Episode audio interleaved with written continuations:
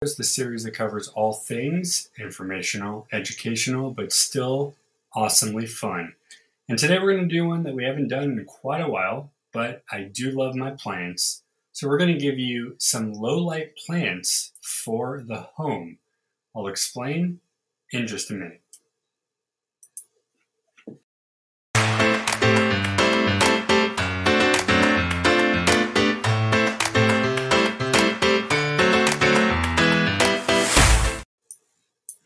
Good afternoon, everybody. My name is Rob. This is Everyday Heroes, and one thing that we love here is uh, ways to decorate your house, especially using greenery.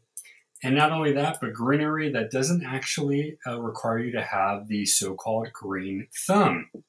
So, low light plants are great for just that low light conditions and indoor gardening. Uh, even plants that do well in outdoor shade tend to need more light when grown indoors, and this can be hard to come by unless you provide, you know, extra auxiliary lighting. But all is not lost, they say over here at thespruce.com. They have quite a few to choose from, and we're going to go over just a few of them. So let's jump in. This guy here, you might recognize the uh, shape and size of this guy. Come on, computer. There we go. Oh, it's always fun when it does that. So this is the Dracaena sanderiana, otherwise known as the lucky bamboo. Grown in either water or soil, lucky bamboo plants can be found in many offices and homes. An important element of things like feng shui, lucky bamboo plants are said to bring good luck and fortune, especially if you received one as a gift. It also helps that they have well earned reputation as being nearly indestructible. Excuse me. Lucky bamboo prefers sunlight but will gladly thrive in nearly full shade locations. Just make sure they aren't located near any drafty areas. That would be, um, uh, you know, vents for the air and keep them away from pets as they can be toxic. So you're going to want to make sure that either you don't have this if you have pets, or if you do have pets, you keep this way out of range because you don't want them to get it. So light, as they mentioned, partial shade to full shade. Water, moderate to high moisture, and color varieties are really just the green stalks and leaves. But this is pretty neat. I like the story behind it. I like how it signifies good fortune. Um, but if you want something really nice looking, why not check it out? Now, this next one here, we actually have its cousin at home that we're going to talk about at the end. This is the Chlorophytum comosum, otherwise known as the spider plant for obvious reasons. Uh, the spider plant is one of the most adaptable and easy to grow house plants, they say. It is so named because of its spider like offshoots or spiderettes, which dangle down from the parent plant like spiders on a web. Kind of a creepy idea, but you get the imagery there. Spider plants can be grown as hanging or trailing plants in baskets or pots. Gives you the opportunity to uh, uh, display them in different ways. Um, excuse me. They will survive for a long time in less than ideal light conditions, including artificial light. Make sure to water regularly to prevent the soil from drying out. Uh, light is partial shade, water is moderate moisture, and color variations again, green or variegated foliage. Um, really, a lot of it, a lot of these are strictly green. You got some yellows, but it still is a really cool looking plant, and it does give you a pop of something different that you usually wouldn't see. Next one here, it's the Epernum aureum, otherwise known as the golden pothos. This guy's pretty cute, right? Golden pothos can thrive in conditions in which almost no other plant can grow, including very low light and a complete, near complete lack of water. Pretty interesting, right? It is one of the most durable houseplants thanks to its attractive, durable, and easy to grow vine with smooth, leathery shaped, leather heart-shaped leaves. They do kind of look like hearts, huh? Good for a Valentine's gift, right? I know Valentine's was yesterday, but who says you can't give a gift after? Um, some varieties have leaves with distinct marbling alternating along rope like green stems.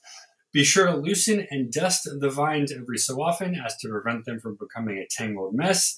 And this is also a plant you need to keep away from your pets as it is toxic, so you don't want them anywhere near it. Again, light is partial to full shade, moderate moisture for watering, and color variations, green or variegated foliage. Again, mostly green color. So, these are four pretty cool ones. However, I never leave without a show and tell. So the Sansevieria trifasciata, or the snake plant. All right, guys, let me uh, back this up, put this more there. Look how cool this is. This has actually been with us for a few, quite a while now. I'll have to ask my wife, but this has been with us for quite a while. I'm going to put it down while I, I talk about it. So This species are some of the best low light indoor plants you can grow. They are striking in appearance and require very little maintenance. I can uh, adhere to that one.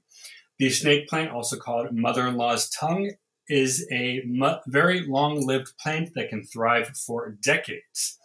It prefers to grow in partial shade but can tolerate quite shady conditions as well. This is toxic to pets. We do have pets at home, so we keep these guys way out of range.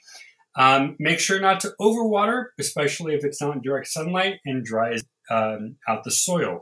Overwatering, overwatering can actually uh, cause rot and kill the plant. So this is something where the less you do, the better. We do ours once a week. However, I've heard people tell me you can do it every two weeks, and these guys are still fine. Partial shade, moderate moisture, deep green foliage with gray green stripes. So, you know, I don't really see the gray. I, I, don't know. I guess that this is what they call gray green right here. Uh, but we have the yellow. Um, it's a very nice looking plant. We have, let's see, one, two, three, four, I believe. No, we have three. I'm sorry. And what's actually cool about some of these, this one specifically, is that for those who have uh, indoor allergies, this actually helps to relieve allergens in the air. Now, you do want to have a bunch. And of course, if you do have pets, you have to make sure you have the space to put it high up because you want them eating it. But I, there's a number. I don't remember what it is. I believe it was 10, but I'm not sure. Um, you put enough of these in the house, this will actually purify your air for you. So if you do suffer from something severe like asthma or just general allergies like us here, you will actually get a cheap and easy way to clean the air for you. So one more time, I'm going to show this. I'm super proud of this guy. I don't really have a green thumb at all. I don't garden much. I'd like to. I can do it inside. And like I said, I water it once a week. I probably don't even have to do that. I probably can go over two weeks. So let me know what you guys think. This will be under our books and things uh, uh, playlist if you want to check it out. Uh, as always, if you haven't yet, please hit that subscribe on YouTube and Twitch. And we always appreciate you. We thank you for watching and stay curious. We have a whole new set of fun tomorrow, but keep the conversation going on Discord and post. We'll see you then, guys.